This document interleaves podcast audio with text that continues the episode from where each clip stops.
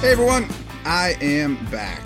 And pull back curtain, I am recording this Friday afternoon, getting ready to leave for my annual Labor Day Deep Creek party fun quote fantasy draft with my best buds from high school. So I want to get this to you for Monday morning, I assume. Um, as promised, we're going to do two more of these when the Steelers have the ball today and when the Bengals have the ball. So You'll be able to find all this stuff, as I've mentioned last podcast, on Steelers.com. And for my preview article, I do this every week. But let's just dig in. There's a lot here.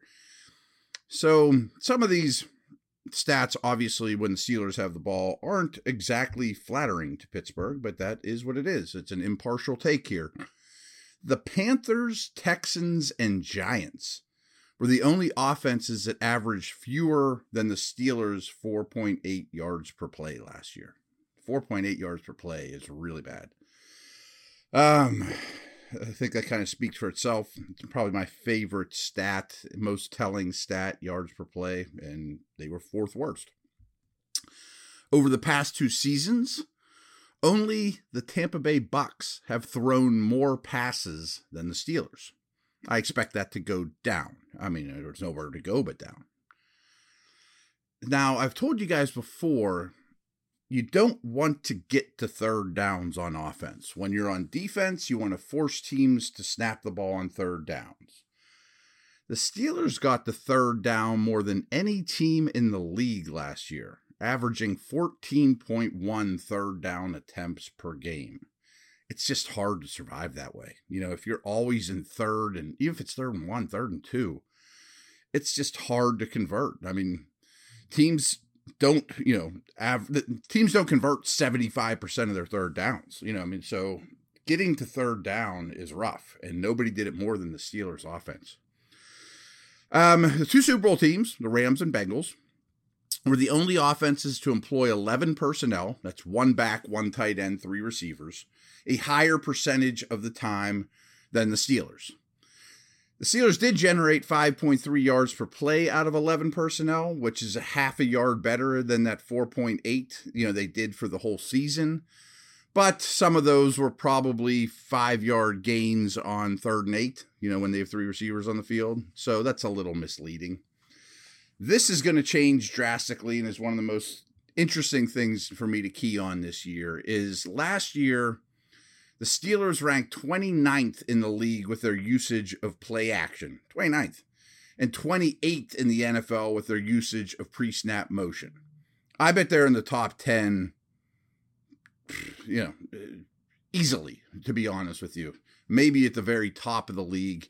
And I think that'll help dramatically. They've been at the bottom of the league in both of these, um, really, in the last four or five years. And it's Roethlisberger. And I'm not getting on Roethlisberger. It's just not what he wanted to do. So they painted the board red when they had red paint. And sometimes it worked, sometimes it didn't. Most recently, it hasn't. This is really brutal. Well, no, there's a couple of these here.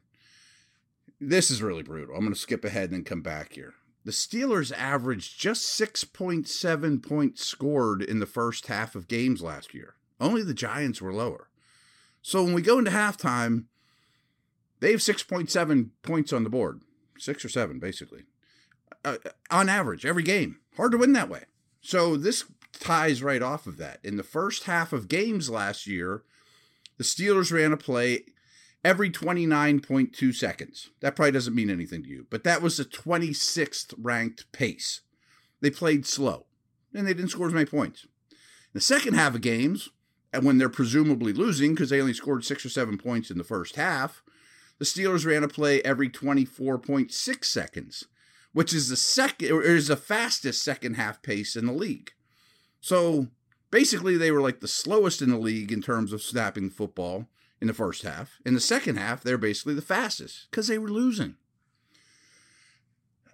At the University of Pittsburgh, Kenny Pickett's average time to throw was 3.2 seconds. And I don't have this in front of me, but that was basically the longest of any of the top quarterbacks in this draft.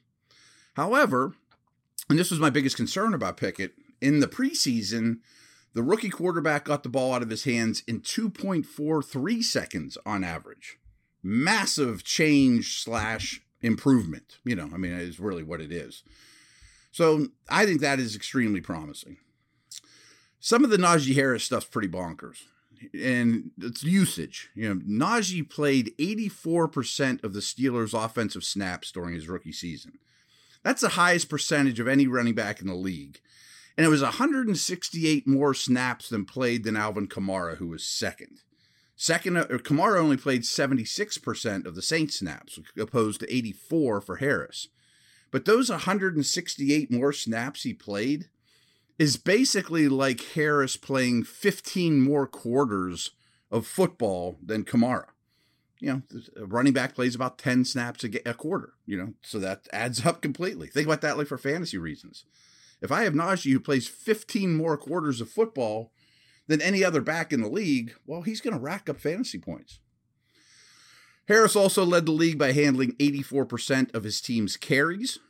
Jonathan Taylor, pretty good year, he was second at 77%. Harris finished the season with 1,200 rushing yards. That was the fourth most in the NFL.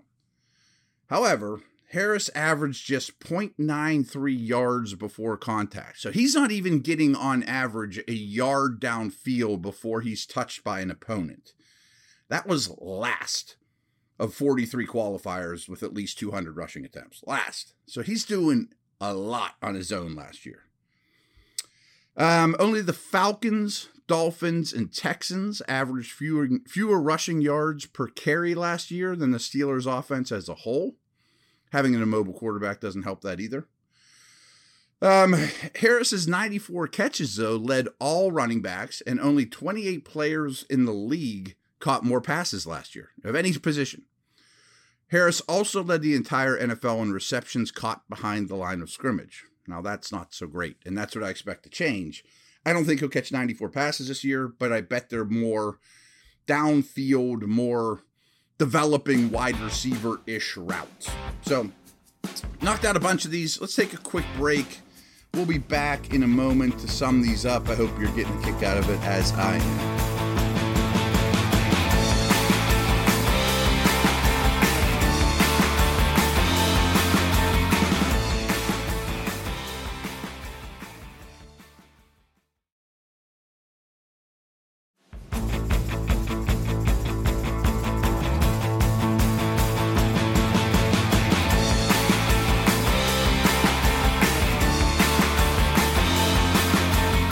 Here's a bad combination.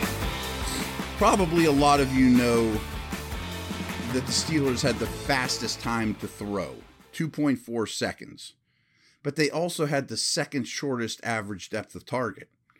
So it comes out quick and it comes out, you know, right near the line of scrimmage, only 6.6 yards downfield on average. This is some interesting stuff about Pat Freiermuth. Only seven tight ends got more end zone targets than Freiermuth last year, and only four rookie tight ends in history have caught more passes in their rookie season.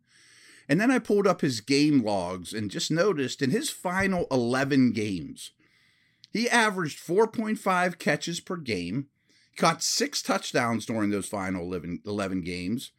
And during that 11 game stretch, he was he was targeted 6 times per game. Like that doesn't sound like a ton, but only nine tight ends in the league averaged over six yards a target last year. So he was right there with the Gronks and Kelce's and you know all those guys in terms of usage during his final 11 games.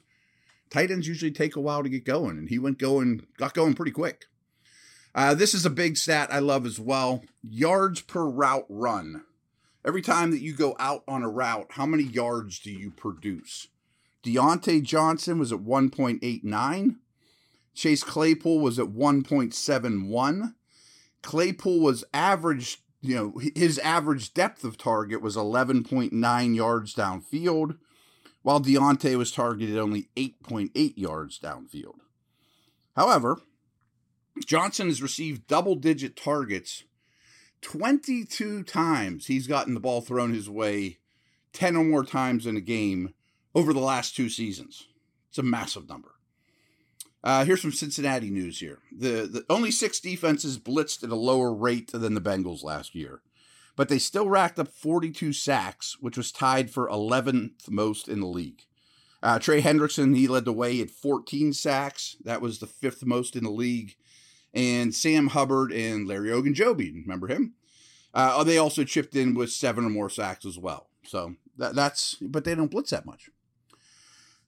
Steelers produced 28.74 yards per drive. Only the Saints, Giants, Panthers, and Texans were worse. Pittsburgh's offense scored a touchdown on only 17.5% of their drives. Only five offenses produced a touchdown at a lower rate. And the Steelers were one of eight teams that failed to average two offensive touchdowns per game. Yuck. Bengals gave up the seventh most passing yards per game, but also the fifth fewest rushing yards on a per game basis. This one's really interesting to me. 20, just under 29%, 28.8 percent of all the Steelers' offensive snaps last year were taken by rookies. Far, far and away the most in the league. I mean, well over um, about about 30% of every snap was taken by a, a rookie on offense. That's bound to pay off. I mean, I understand like Kendrick Green isn't reaping those benefits as we speak because he's not a starter, but the young guys, the Freiermuths, the Harrises, all those guys really should benefit from that. So Steelers played 1,172 offensive snaps last year. Seven players came in with over with 975 snaps or more. Two of those guys, Trai Turner and Roethlisberger, are no longer with the team, and Green is no longer a starter. So some of their big snap contributor guys are gone. Three of them. Interesting with Cincy, and this is a theme with them, is they were very injury luck. They great injury luck last year. So their defense played in 1,124 snaps, but they had a, do- a dozen different defenders on the field for at least 500 plays, and they had five players with 800 snaps or more, and all five of those players returned to the Bengals this year. So I hope that's not too convoluted. You might have to hit rewind once in a while to understand some of those things. Um, a lot of percentages and rankings and all that stuff, but I think it gives you a real good feel for this matchup. And we will be back Tuesday, I'll do the other side of the. All right, take care. Over and out.